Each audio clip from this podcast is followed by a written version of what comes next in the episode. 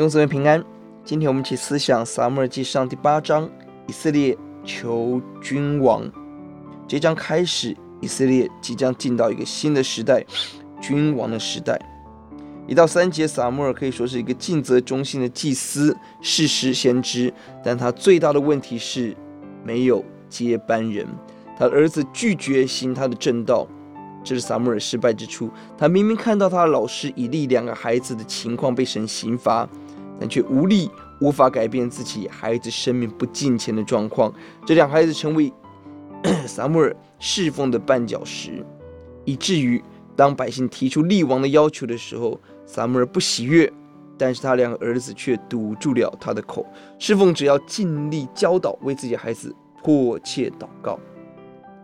当百姓向撒母耳求王的时候，他们的原因是：第一，撒母耳年纪大；二，他的儿子不遵循他的道；三，百姓羡慕邻邦；四，他们厌弃神的领导权。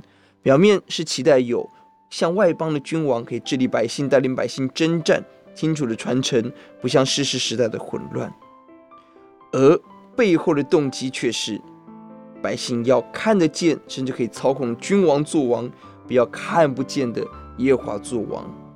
这里提醒我们，人的灵性要不断的被提升。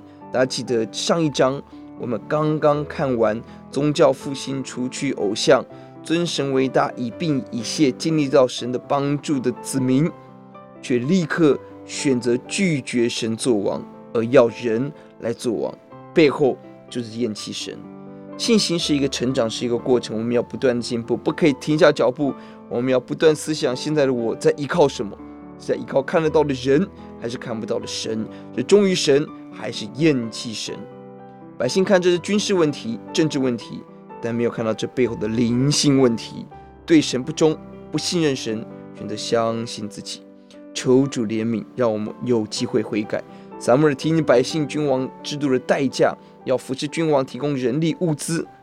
服侍本来也是弟兄的君王，将会带来很大的危机堕落。但百姓坚持要王，我们低头祷告，主求你帮助我们经历了神你，经到神的复兴。主让我们愿意尊神为大，让神做王，拒绝自我中心，我就厌弃神的生命。求主怜悯我们，洁净我们，与我们同在。听我们的祷告，奉耶稣的名，阿门。